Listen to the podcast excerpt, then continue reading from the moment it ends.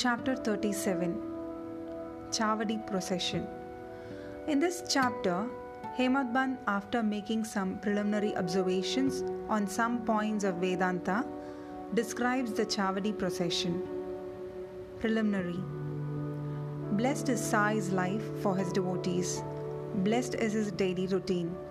His ways and actions are indescribable. Sometimes he was intoxicated with Brahmanand, and at other times completely self absorbed. While doing so many things at the same time, he was yet unconcerned with them. Though he seemed at times quite inactive, he was not idle or dozing. He always abided in his own self. Though he looked calm and placid as the sea, he was deep and unfathomable. Who can describe his ineffable nature? He regarded men as brothers, women as sisters and mothers. He was a perfect celibate, as everybody knows. May the knowledge we get in his company last long unto death. Let us ever serve him with wholehearted devotion to his feet. Let us see him in all beings and let us constantly remember his name. Hemadpant, after making some lengthy dissertations on some topics of Vedanta, which he himself considers as a digression, goes on to describe the Chavadi procession. Chavadi procession. Baba's dormitory has already been described. One day he slept in the masjid, and on the next in the Chavadi near the masjid. He slept in the masjid and in the Chavadi on alternate days. This alternate sleeping at both these places went on till Baba's Mahasamadhi. From 10th December 1909, devotees began to offer regular worship to Baba in the Chavadi. This we will now describe with His grace. When the day of retiring to the Chavadi came, people flocked to the masjid and did bhajan in the mandap for a few hours. Behind them was a beautiful palanquin, to the right a Tulsi Vrindavan, and in front Baba adorned his seat. And there were the devotees singing bhajan. Men and women who had a liking for bhajan came in time. Some took tal, chiplis, and kartal, mridang, kanjri, and jol in their hands and conducted the bhajan. Sai Baba was the magnet who drew all the devotees to him. Outside in the open, some trimmed their deities, some decorated the palanquin, some stood with the cane sticks in their hands and hailed victory to Baba. The corners were decorated with buntings. In the masjid, rows of burning oil lamps shed their light. Baba's horse, Shyam Karna, stood fully decorated outside.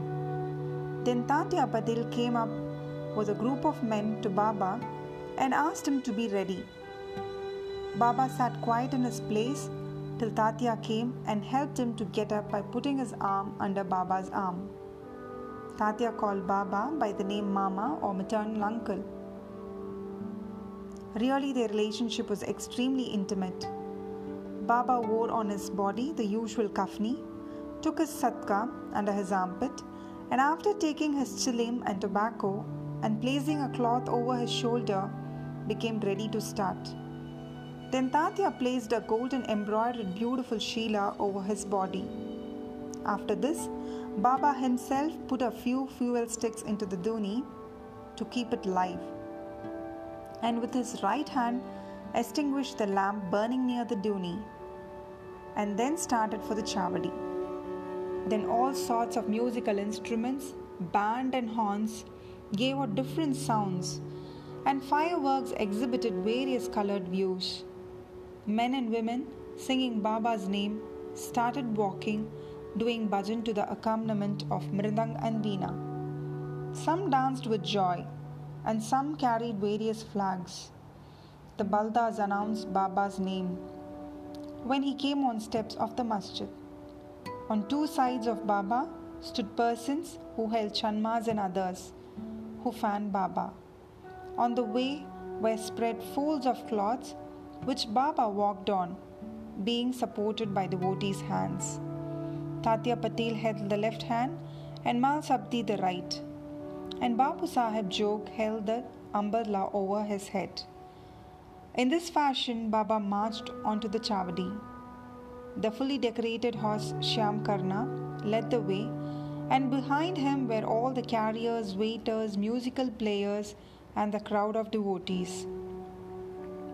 Harinam was being chanted to the accompaniment of music, as also the name of Sai. In this manner, the procession reached the corner, and everyone who joined this party seemed pleased and delighted. On reaching this corner, Baba stood facing the Chavadi and shone with a peculiar aura. It seemed as if the face of Baba took over the glory of the rising sun. Baba stood there with a concentrated mind facing the north, as if he was signaling something. All the instruments played music while Baba moved his right hand up and down for some time.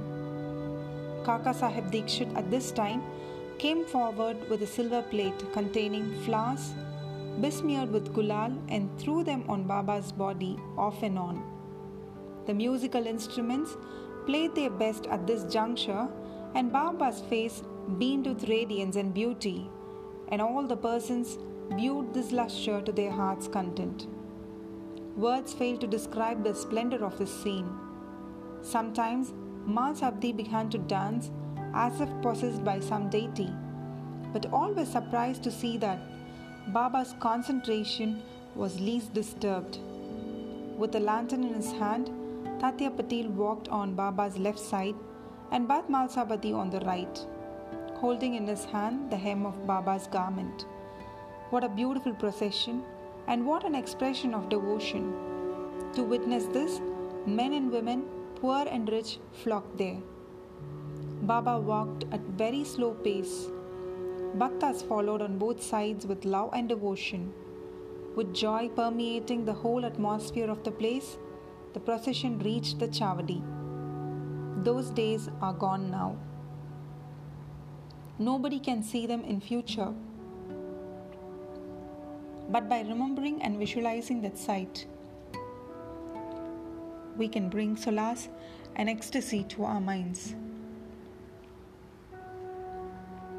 The Chavadi was also decorated with a good white ceiling, mirrors, and many sorts of lamps.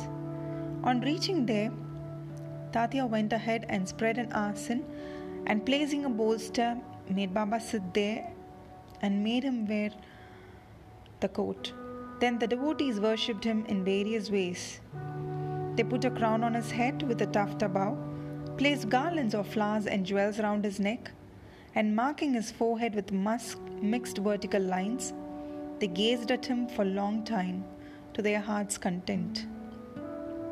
They changed his headdress now and then, held aloft on the head, fearing that Baba might throw it away.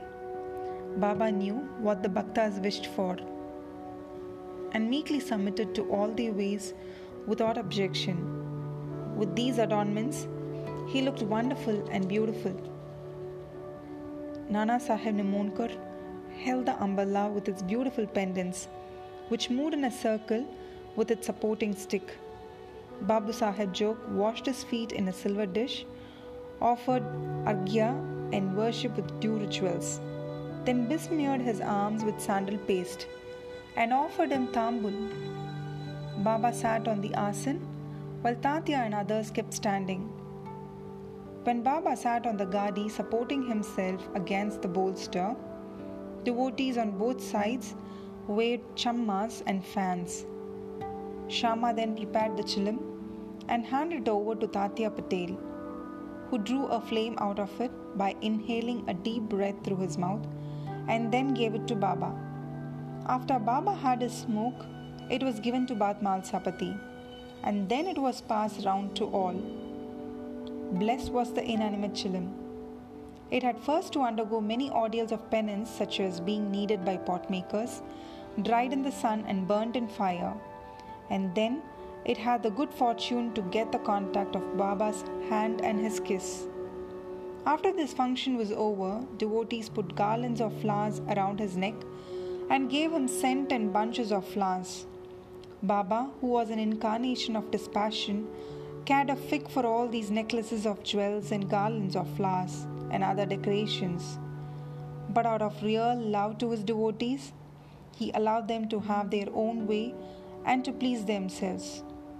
Finally, Babu Sahib Jog weighed the arati over Baba, observing all formalities, and musical instruments played their auspicious tunes. When this arati was over, the devotees returned home, one by one saluting Baba and taking his leave. When Tatya Patel, after offering chilim, attar, and rose water, stood to depart, Baba said to him lovingly, Guard me properly. Go if you like, but return sometimes at night and inquire for me. On replying in affirmative, Tatya Patel left the chavadi and went home. Then Baba himself prepared his bed. He arranged some sheets one upon another and thus making his bed, went to rest. We shall also now take rest and close this chapter with a request to the readers that they should remember Baba and his Chavadi procession daily before they retire and go to bed. Bow to Sri Sai. Peace be to all.